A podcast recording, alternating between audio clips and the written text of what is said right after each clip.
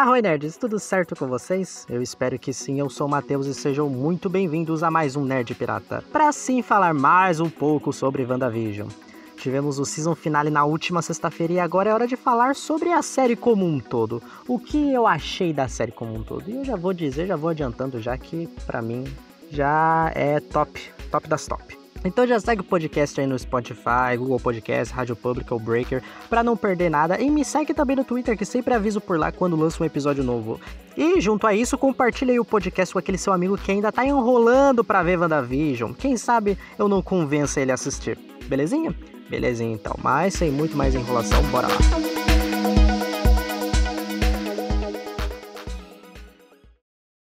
Gente, um adendo que eu preciso fazer é que esse episódio vai ter spoilers e eu não consegui me segurar com, no quesito spoilers. Eu fui falando a rodo. Então, sinto muito se você queria ver esse episódio e eu comentasse ele sem spoilers, mas infelizmente eu não consegui. Fui muito fraco. Então, fica aí o aviso, belezinha? Belezinha.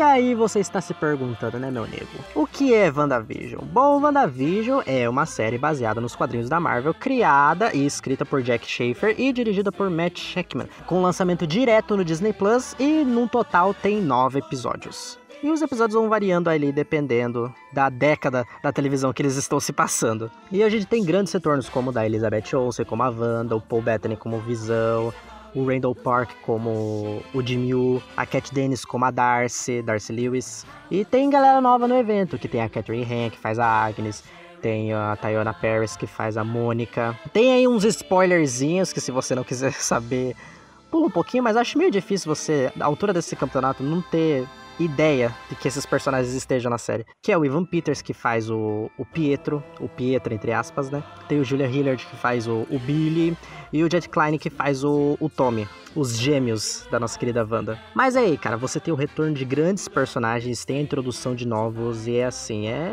uma série para você se divertir e refletir bastante. A ideia inicial dela foi para ser uma sitcom. Lá na D23 a gente teve a primeira revelação da série e lá o Kevin Feige já tinha falado, já tinha falado antes, se eu não me engano também, que a ideia da série era para ter uma estética de sitcom e homenageando essas décadas da TV americana ao longo dos episódios. Então, tipo, a gente tem episódio dos anos 50, episódio dos anos 60, 70, 80, 90 e 2000. E cara, a produção dessa série é tipo impecável, porque além de questão deles adaptarem realmente tudo da época, eles fazem numa maestria, sério, impressionante, cara. Eles pegam tudo, desde visual até no quesito de roteiro para piadas, a escolha de fazer os dois primeiros episódios todo totalmente em preto e branco, gravar com plateia ao vivo, cara, eles mergulharam realmente no que realmente é uma sitcom. E cara, esteticamente falando, que série maravilhosa, meu Deus do céu. É, é muito interessante, cara, sério, para pessoas que estudam televisão, assim, cinema, essa é uma série perfeita para você fazer um grande estudo, porque tem cada detalhezinho tão minucioso que eles se preocuparam tão bem em adaptar que, cara, é chega a ser. Você chora só de olhar. Além das grandes homenagens que eles fazem a grandes sitcoms como Dick Van Dyke Show, é, A Feiticeira, você tem Modern Family, The Office, 3 é demais, principalmente, né, porque foi a série das irmãs da Elizabeth Olsen. Então, você referenciar tudo isso dentro de nove episódios, sério, é um negócio maravilhoso, cara. Eu bato palmas. Questão de figurino também. Me... Mano, tem os figurinos ali da Wanda que você fala maravilhoso. O figurino dela no episódio 3 eu acho um dos mais lindos da série. Do episódio 3 e do episódio 7, que eu acho esteticamente muito bonito também. Então, cara, eles se preocuparam em cada detalhe. Até com questão de aspect ratio. Aspect ratio é, é o formato que se passa a série. Por exemplo, 4x3. Os dois primeiros episódios é totalmente gravado em formato 4x3, que é aquele formato da TV de tubo. Depois eles aumentam, vão aumentando com o passar das décadas que se passa na série, vão aumentando o aspect ratio, aí vai para 16 por 9. Tem, nos anos 2000 tem a tela cheia E eles se preocupam em cada detalhe porque quando você tem a transição do que tá acontecendo em Westview pro que tá acontecendo no mundo real, é tipo uma mudança tão sutil que às vezes você nem percebe. Às vezes você percebe as bordas aparecendo, porque também tem a estética de Marvel Studios, né? Que é quando tem as bordas pretas em cima e embaixo da tela, como se fosse uma tela de cinema mesmo. Então você tem essa estética também em momentos específicos, que é quando você tá no mundo real. É quando você tá dentro da série, você tem a estética da série. Você tem é, o formato 4x3, você tem o formato tela cheia, você tem o formato 16x9, né, no caso. Então, cara, essas, esses pequenos detalhes que eles prestam atenção e fazem questão de mostrar quando tem a apresentação da Agatha e aquela musiquinha dela, que por sinal top das top da, das rádios, cara, você vê o aspect ratio mudando conforme ela vai, conforme a música vai avançando. Dos anos 50, dos anos 60, dos anos 70, 80, 90, 2000, vai mudando assim, ó, tão sutilmente que às vezes você nem percebe, cara. Então, olha, parabéns pra produção dessa série que é, tipo, nossa, é perfeita, demais, cara, demais mesmo. E o que falar também das atuações dessa série, porque, meu senhor amado, Elizabeth Olsen, Paul Bettany, nossa, estão incríveis, incríveis. Tem diálogos ali em certos momentos da série que você fica de boca aberta. Diálogos e no quesito da própria Elizabeth Olsen. No primeiro episódio, por exemplo, no primeiro episódio, aquela cena final lá do jantar, você vê a, o semblante dela mudando assim de uma hora para outra. Você vê ela assim toda preocupada, aí no momento ela vira assim pro pro Paul Bettany, pro Visão, Aí fala visão ajude ele e você vê o semblante dela mudando completamente. Cara, sinceramente, se WandaVision não receber nenhum prêmio, se nenhuma, nenhum pessoal receber prêmio de ator, dá, dá todos os prêmios para eles. Por mim, dava tudo. É Globo de Ouro, é Oscar, dá, dá tudo que for prêmio possível para essa galera, porque, meu Deus do céu, o pessoal que atua bem, até o pessoal coadjuvante, cara, que é o pessoal que tá ali na ilusão da Wanda preso pelo controle da mente, né? Quando tem aquele momento lá que o Visão liberta o Norm do controle da mente da Wanda, cara, você vê a, o rapaz lá que atua, que faz o Norm, nossa senhora, é tipo outra pessoa. Outra pessoa completamente.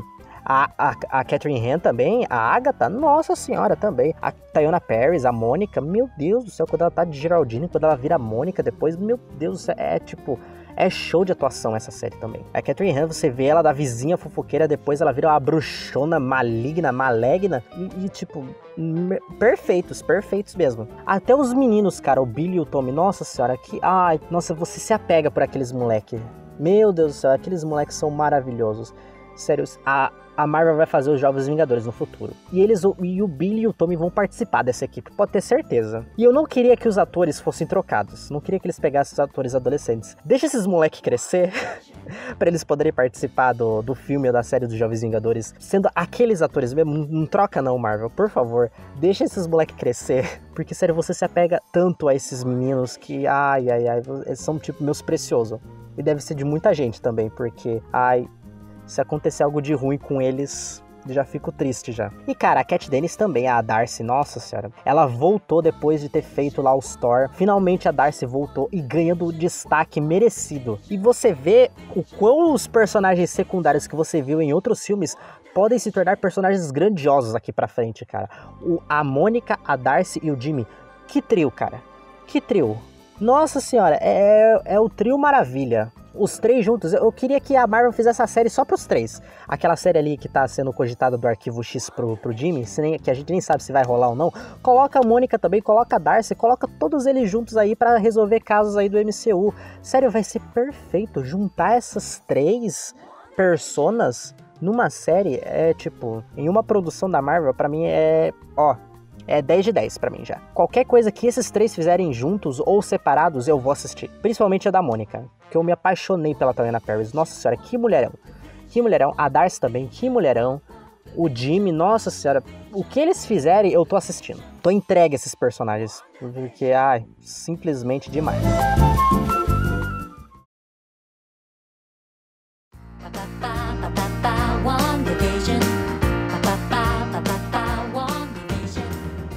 Cara, o que falar também sobre a história dessa série, porque essa série veio em um momento muito delicado que a gente está passando. E acho que veio num momento extremamente perspicaz e necessário. Porque a gente ainda, como eu disse nos episódios passados, se você não viu, eu já fiz episódios do podcast de episódios específicos do WandaVision. Eu fiz do episódio 4, do 5, do 6, do 7, do 8 e do 9. Os três primeiros eu não pude fazer porque eu não tinha feito podcast ainda, não tinha a ideia de fazer ainda, né? Então eu fiz do 4 para frente. E como eu tava falando, é muito pertinente essa série aparecer no momento que a gente tá atualmente. Como eu disse no episódio passado, a gente ainda tá vivendo uma pandemia global e essa série veio muito para falar sobre amor, sobre e sobre luto principalmente, porque você tem a história desses dois personagens que é a Wanda e o Visão que, querendo ou não, foram muito pouco desenvolvidos nos filmes, mesmo que tenham tido destaque em alguns filmes como Era de Ultron, Guerra Civil, Guerra Infinita e Ultimato, eles ainda precisavam de um pouquinho mais de desenvolvimento.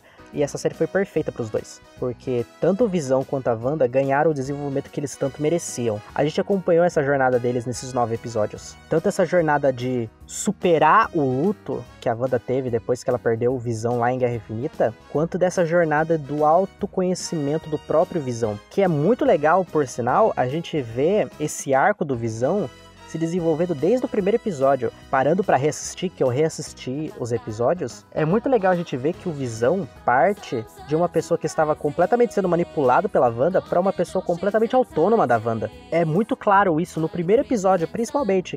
Voltando àquela cena do jantar, o Visão, ali naquele momento que o Sr. Hart, ele tá engasgando e tipo, ninguém ali faz nada, a Wanda fica completamente confusa, perplexa, não sabe o que tá acontecendo. O Visão ali fica parado, olha pra Wanda, olha pro, olha pro Sr. Hart, ele não sabe o que ele faz, até a Wanda dá o comando para ele, Visão, ajude ele. Aí ele vai ajudar. Você vê ali que ali o Visão ainda estava sendo manipulado pela Wanda. Com o tempo, com o passar dos episódios, a partir do segundo já, do segundo um pouco, mas a partir do terceiro mesmo, você vê ali que o Visão vai ganhando mais autonomia. Você vê que o Visão vai se desenvolvendo mais.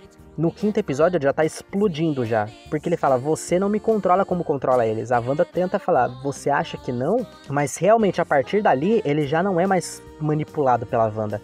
Ali ele já ganhou a própria autonomia dele. Você vê que ele tá confuso, você vê que ele tá frustrado, ele tem medo, ele não sabe quem ele é, ele não lembra do passado dele antes de Westview.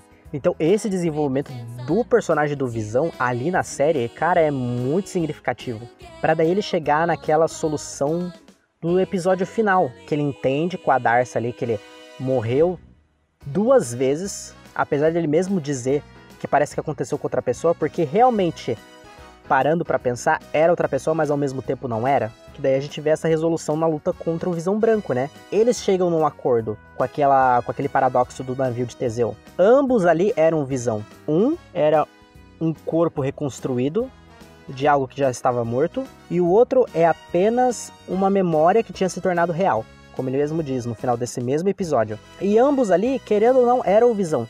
Só que um tinha algumas partes e outro tinha outras. Um ali era praticamente o sentimento, a humanidade, e o outro ali era apenas um corpo vazio, mas que depois despertou algo que ainda tinha dentro dele, que eram as memórias. E a partir dessas memórias, há a possibilidade de se desenvolver a humanidade de novo do Visão Branco. E ali deixa a brecha. O que se tornará o Visão a seguir? Como ele mesmo diz no final desse mesmo episódio 9, nesse final de temporada, que ele já foi uma mente sem corpo, ele já foi um corpo sem ser humano e agora ele era uma memória que tinha se tornado real. O que ele viria a ser? Então, essa jornada de auto-entendimento do Visão, essa jornada de autoconhecimento dele é, cara, simplesmente magnífico. E sem contar o arco da Wanda, que é o arco que acho que todo mundo tá passando nessa quarentena e nessa pandemia. Caso alguém tenha perdido um ente querido nessa pandemia, nessa quarentena, e você lidar com o luto, como a Wanda mesmo diz, era uma solidão quase que infinita, porque ela já tinha perdido pais, ela já tinha perdido o irmão dela, ela já tinha acabado de perder o Visão praticamente, porque o retorno do Blip para ela foi tipo alguns segundos e tinha se passado cinco anos. Ela tinha acabado de perder o Visão e tipo para ela o mundo dela tinha desmoronado. Foi ali que ela que os, os sentimentos dela se afloraram e criaram a anomalia que foi o Westview. E infelizmente saiu do controle dela, porque além de transformar o ambiente todo ao redor dela, ainda controlou a mente das pessoas. E infelizmente o que as pessoas de Westview tinham com elas era o sofrimento da Wanda. Ela, apesar de estar tá ali vivendo a vidinha perfeita com visão, os sentimentos que ela tinha foram estornados pro ambiente e consequentemente para as pessoas de Westview. Então daí era muito sofrimento que ela sentiu. Como eles mesmos dizem, enquanto eles dormiam, eles tinham os pesadelos dela. Eles sentiam o luto dela. Tanto que era um luto tão pesado que era quase como um veneno para eles. E nos momentos finais ali do último episódio, eles quase até pedem para ela, pra ela matar eles. Cara, olha o pesado que é isso. E essa jornada dela passar por todos esses estágios do luto, porque se a gente analisar os episódios dá para você colocar como estágios do luto. Os primeiros dois episódios você tem a negação. É ela vivendo a vida que ela sempre quis ter com visão. Ali, mais ou menos, terceiro, quarto episódio, você vê ali um momento da raiva. Quando ela confronta a Mônica. Quando ela se quebra a realidade ali. Falando sobre o outro, falando sobre o Pietro. Aí depois você tem meio que a barganha. Ali quando ela tenta negociar com a Sword ali. Quando a, a Mônica oferece para ela ajuda e ela pergunta: O que você tem para me oferecer? E ela fala que ela já tem o que ela queria, que era a família dela, era o Visão junto com ela. Aí depois o sétimo episódio é uma clara alusão à depressão, porque ela estava deprimida ali. As coisas estavam saindo do controle dela e como ela mesmo diz no sétimo episódio, ela não estava conseguindo consertar. Então, aquele vazio que tinha dentro dela, aquele aquele sofrimento todo vinha para ela. Aí você tem nos últimos dois episódios ela passando por aquela terapia intensiva com a Agatha, enfrentando o passado dela e ali realmente se aceitando, ela entrando num consenso e falando: ok, tá acontecendo coisa ruim demais por aqui. Eu entendi o que tá acontecendo e agora eu entendo o que eu fiz e eu preciso para isso. Ali nos últimos dois episódios você vê a aceitação plena dela. Depois que ela ali se transforma na feiticeira escarlate, você entende que ali ela aceitou que para poder o povo de Westview não sofrer mais pelas mãos dela, ela precisa abdicar da família dela. Ela precisa desfazer o Rex e desfazer a família dela. E mesmo ela fazendo isso, mesmo a Mônica dizendo, cara, mal sabe o povo de Westview o que você sacrificou por eles. E a Wanda mesmo retruca dizendo que não ia mudar como eles me veem eles ainda iam me ver como uma ameaça, como uma vilã, porque querendo ou não, eu ainda fiz eles sofrerem. Mesmo eu não querendo, eu fiz eles sofrerem. Então não culpo eles. E é muito legal também um pequeno detalhe muito sutil assim, que acho que não sei, acho que a maioria deve ter percebido, né? Que depois que ela passa por aquela sessão de terapia com a Agatha, você vê que até a tonalidade dos poderes dela muda. Antes era aquele tom de vermelho mais claro. Aí depois que ela passa por essa terapia intensivona com a Agatha, você vê que a magia dela fica num tom mais avermelhado, um pouquinho mais escuro, tanto até que tem uns tons de preto. Porque ali ela se aceitou, ali ela sabe realmente o que ela precisa fazer, o que ela quer e tá no momento de descobrimento do que ela é. Então é muito da hora esse pequeno detalhe, é muito sutil, é muito sutil, mas é um detalhe muito interessante também. E é muito legal ver também o arco dos outros personagens também. A Darcy, o Jimmy, que apesar de ainda serem coadjuvantes, eles ainda têm seu destaque. E é muito legal essa pitada assim feminina que tem nessa série, porque a roteirista é uma mulher. Ela estava ali enaltecendo os problemas, as questões que ainda existem na nossa sociedade. O lance de, ah, porque a mulher com muito poder é louca. E não é verdade isso, cara.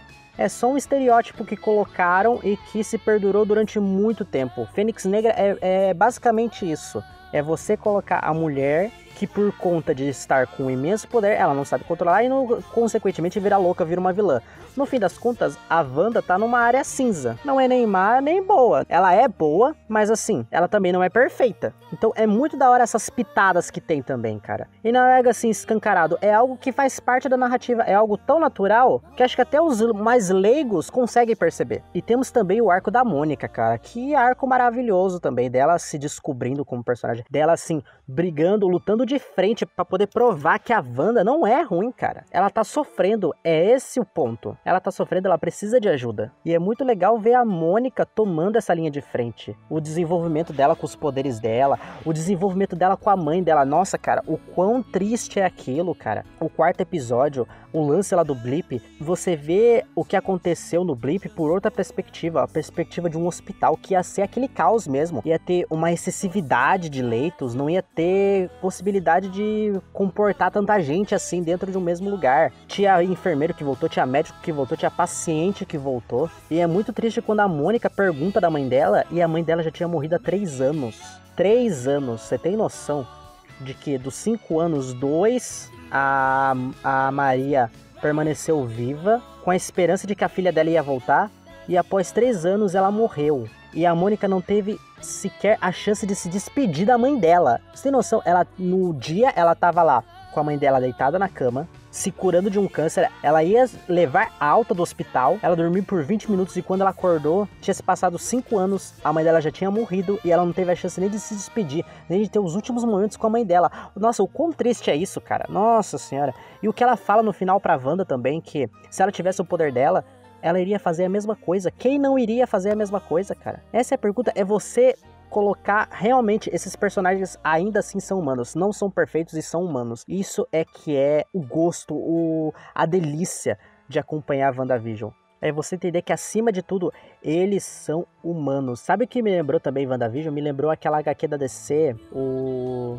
o Crise Entre Heróis, era alguma coisa assim, que era com relação ao Oli West, depois ele ter voltado à vida. Que uma galera lá morreu, eles tinham um santuário. É, aquela história fala sobre problemas de super-heróis. Os super-heróis também têm seus problemas, os super-heróis também têm seus dias ruins. E WandaVision mostra isso também de um ângulo maravilhoso que é quando você sente o luto. E ai, cara, nossa, sinceramente, foda demais, foda demais, sem sombra de dúvidas. E cara, o que falar também dos meninos, né? Os gêmeos. Desses serzinhos preciosos que nasceram nessa série e podem ganhar tanto destaque mais pra frente, cara. Eu não vejo a hora desses meninos se desenvolverem assim maravilhosamente nos próximos projetos aí da Marvel. Se forem fazer, a, eu prefiro que eles façam a série dos Jovens Vingadores, porque daí eles desenvolvem melhor os personagens numa série. E cara, não vejo a hora de ver Tom e Billy numa equipe de super-heróis. Quero muito que esses meninos voltem logo. Espero que eles estejam em Doutor Estranho do Multiverso da Loucura, porque depois, como acabou a série, eu espero que eles voltem logo. Já estão já tô com poderes já também. O Tommy já ganhou a super velocidade dele, o Billy já tem os poderes de manipulação da magia dele. Aí ele com a mãe dele vão ser tipo os mestres da magia. Então, cara, só vem, só vem, gente. Wicano e Celery na minha mesa pra ontem já, minha gente.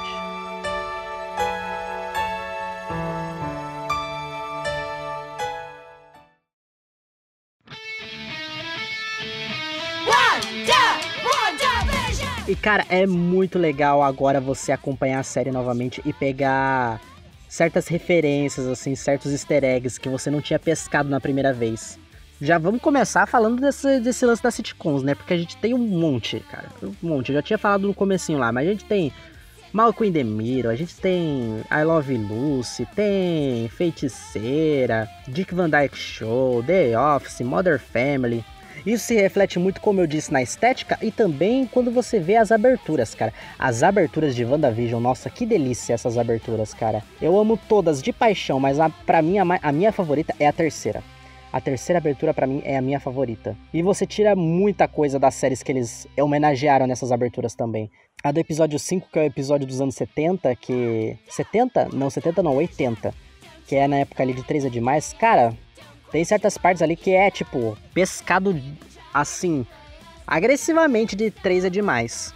O momento lá do piquenique, no momento deles correndo, cara, tipo, maravilhoso. O, a abertura do segundo episódio, que é meio estilo animação, no estilo da feiticeira mesmo também, cara, é, é um cuidado tão grande que eles fazem com, com essas aberturas e com essas homenagens à, à TV americana que é tipo, é de dar água na boca. E essas aberturas, assim, contam uma historinha, que não necessariamente realmente acontece, porque só fica na abertura. É aquele lance de a abertura acontece num universo completamente diferente, porque se a gente for ver, na primeira abertura aparece o Visão e a Wanda se casando, coisa que não aconteceu na realidade deles. Eles nunca se casaram. A abertura é só para ilustrar o que eles gostariam que acontecesse. Basicamente, é quase, como se fosse isso, né? Mas, tipo, outras grandes referências que temos também é já no segundo episódio que a gente tem o glamour e a ilusão, que é basicamente são um casal de mutantes que usavam as suas habilidades. A glamour, ela tinha o poder de mudar a densidade dela. E o Ilusão tinha o poder de levitar as coisas, e eles usavam isso para fazer magia. Eles usavam para trabalhar como mágicos. E eles também já ajudaram a Wanda e o Visão em algumas aventuras. E ainda já tiveram presentes no nascimento dos filhos deles. Então, eram personagens que foram referenciados no segundo episódio. O Visão era o Ilusão e a Wanda era a Glamour. Muito legal essa referência. Tem também no primeiro episódio, quando a Wanda olha ali o calendário. E se você parar para ver, no calendário tem uma imagem de uma menina vendo televisão. E isso lá no episódio 8 pode ser uma clara referência. A Wanda vendo televisão quando era pequena. É tipo, essa imagem quando apareceu a primeira vez, no, quando eu assisti o episódio pela primeira vez, eu olhei aquela imagem e falei, tem coisa aí nessa imagem. E possivelmente tem, ou pode ser coisa na minha cabeça só. E é legal também você prestar atenção no calendário, porque lá na frente a gente vê que o Visão, ele escreve lá na escritura, ele faz o coraçãozinho falando que ah, aquele esse é o lugar onde a gente vai envelhecer juntos. E possivelmente a escritura se tornou aquele calendário que tem o coraçãozinho. Todos eles pensavam que era o jantar com a senhora Sarah Hart, que convenientemente aconteceu no episódio também,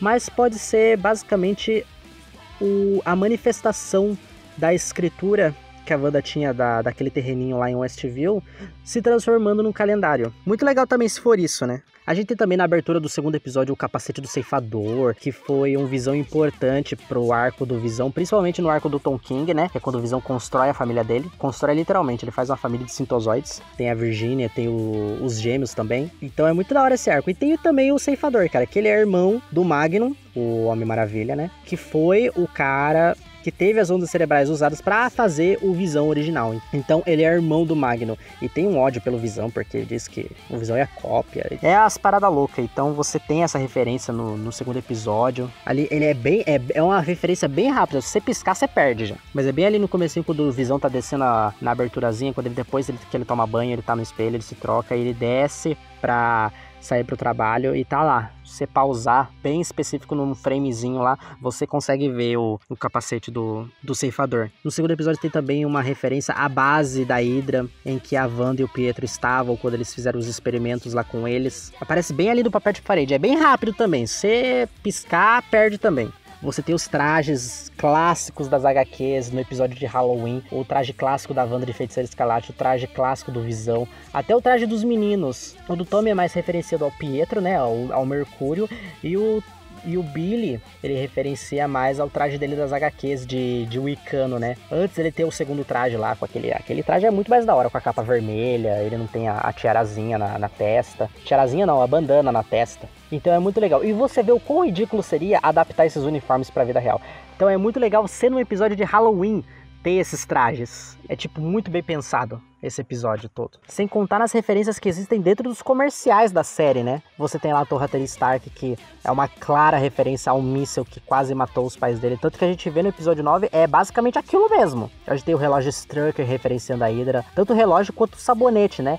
Que referenciam a Hydra, o controle da mente que eles fazem lá, blá blá blá. Você tem o comercial de Lagos, referência ao Guerra Civil e, a, e, o, e ao que aconteceu em Lagos, quando a Wanda sem querer explode Ossos Cruzados lá no prédio. Aí você tem também o comercial do Yo Magic, que depois, no nono episódio, faz muito sentido aquele, aquele comercial, por conta do tubarão fazer, tipo, digamos que um acordo com o menino lá da ilha deserta. E tipo, o tubarão você pode muito bem colocar como a, sendo a Agatha o Ian Magic sendo a própria magia da Wanda e o menininho sendo a Wanda, que depois você vê que ele fica caveirinha, que nem é quase a Wanda ficou lá no nono episódio. Então tem um paralelo muito legal entre esse episódio e o comercial do Ian Magic. O único comercial que a gente não tem ainda ideia do que pode acontecer, porque acho que vai ser mais pra frente que esse comercial vai ser desenvolvido, que é o comercial do Nexus. Porque como acho que muitos já sabem, a Wanda nos quadrinhos é um ser Nexus, que é um ser que é o centro da realidade em que ele existe e que ele habita também, né? Ele é o centro, ele é a âncora daquela realidade. Tanto que é dito que os seres Nexus,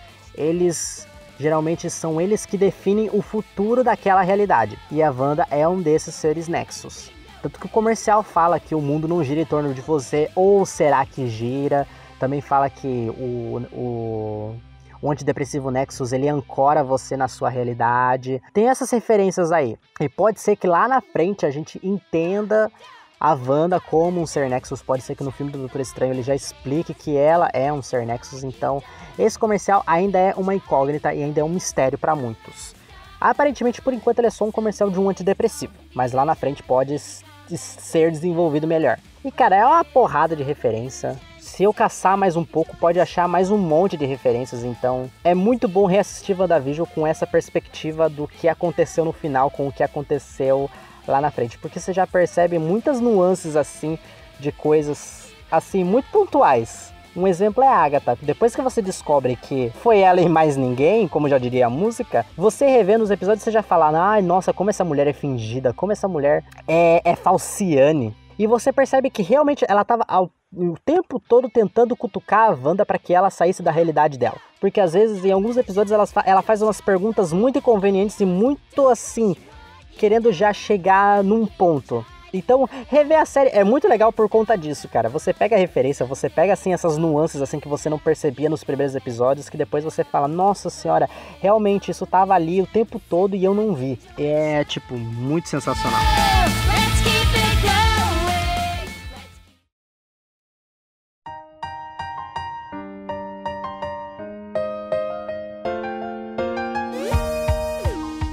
Cara, sem contar nos grandes momentos que essa série tem. É tipo, eu posso listar um monte, cara. Para mim, o terceiro episódio, assim, é um evento importante para mim. O terceiro episódio, para mim, é um dos meus favoritos, porque é aquele momento em que é aquele negócio do nascimento, é aquele negócio do dos pais se descobrindo, do amor entre família. Acho que é porque eu tenho vontade de ser pai também. Então, acho que esse episódio pega para mim nessa vontade que eu tenho. Então, ah, eu acho muito gostosinho esse episódio. Tem uns momentos que eu acho muito hilários, que são, por exemplo, depois que o Tommy nasce, tá lá o Visão segurando ele, né? Ele vai dar um beijo na Wanda, aí depois ela começa a ter outra contração. E o Visão, pelos deuses, tem outro bebê vindo. Aí a, a Wanda, Billy!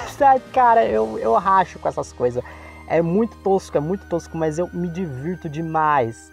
Esse episódio inteiro para mim, nossa senhora, é tipo, eu guardo no meu coração com muito gosto. E cara, tem grandes momentos. Nossa, o oitavo episódio também é um episódio incrível você vê o tanto de sofrimento que a Wanda teve. O episódio 9 para mim é tipo apoteótico porque tem a, a grande batalha de Westview que para mim vai ser uma das batalhas mais marcantes para mim quando fala de universo Marvel. Você perguntar, ah, quais são suas batalhas mais emocionantes no universo Marvel? Eu vou falar a batalha de Westview, a batalha de Ultimato, a, as batalhas em Guerra Infinita. Nossa senhora, são entra para mim nos grandes momentos de batalha que tem no universo Marvel. Sem contar os grandes momentos de comédia, né? Os momentos do segundo episódio, o Visão bêbado, nossa senhora, é uma delícia. O momento da luta filosófica dos dois Visões lá na biblioteca no nono episódio, nossa, é, é muito bom. Tem altos highlights pelo menos um highlight em cada episódio tem. O momento da Wanda saindo da realidade lá para confrontar a Sword, ela falando lá, vai, velho, se vocês não me incomodarem, não incomodarei vocês. Eu tenho o que eu quero e ninguém vai tirar isso de mim outra vez. São momentos grandes, impactantes. O início do, do quarto episódio lá com o blip acontecendo, nossa senhora, é tipo, são altos highlights que existem em WandaVision e eu só tenho que enaltecer demais essa série.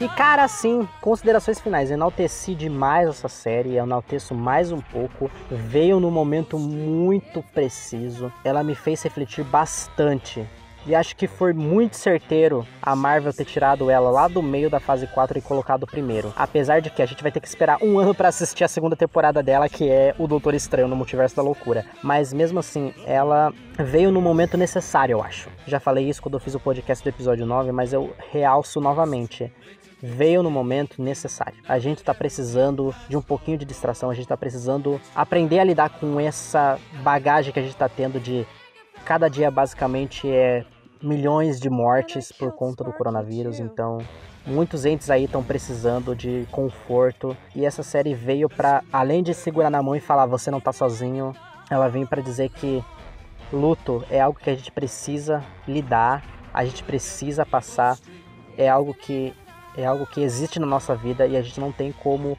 assim burlar, mas que é possível ser superado. É difícil, é difícil, mas é possível ser superado. É possível a gente caminhar para o novo amanhã, é possível a gente ter esperança de algo melhor. Então, para mim, essa mensagem que a série passa toda a respeito da tristeza, mas ao mesmo tempo do amor e da felicidade também, e sobre família também, é algo que são essas mensagens que, apesar de não ter esses lances grandiosos como Mephisto, Multiverso, Doutor Estranho, essas coisas, essa mensagem é o que mais importa e que acho que a série fez com maestria e é algo que toca meu coração de um jeito que eu vou levar essa série pro meu coração pro resto da minha vida. Além de ser um arco de desenvolvimento de uma personagem incrível, se tornando assim, acho que uma das mais poderosas do universo Marvel. E que personagem é Wanda Maximoff? E que uniforme é aquele também que. Ai, mano, ó, bato palmas. Tem um probleminha aqui e ali? Tem. Óbvio que vai ter. Nada é perfeito, minha gente. Mas para mim, tá perfeita do jeito que tá. E para mim é assim que ela deveria ser. E é, para mim é assim que ela deve ficar. E só espero as próximas produções da Marvel que vão ser outros surtos. Acho que o povo não vai cair na mesma história que aconteceu em WandaVision e é capaz de Falcão e Soldado Invernal jogar um monte de coisa loucura na nossa cara e a gente ficar, meu Deus do céu, o que que tá acontecendo? Então, são vários personagens que vão ganhar esse desenvolvimento, assim como WandaVision, então só tenho a agradecer mesmo a Marvel por ter feito essa série. E, cara, é isso. Espero que vocês tenham gostado desse podcast, galera, desse meu falatório sobre, mais uma vez, sobre WandaVision. Mas aí, gente, quais foram os seus momentos favoritos? Quais momentos vocês mais deram risada? Quais momentos vocês mais choraram? Quais são seus personagens favoritos? O que vocês tiraram de WandaVision? Conta aí pra mim. No mais, agradeço por vocês terem escutado até aqui. Então, um beijão para vocês. Se cuidem, por favor. Façam terapia. Um abração bem forte. E até a próxima.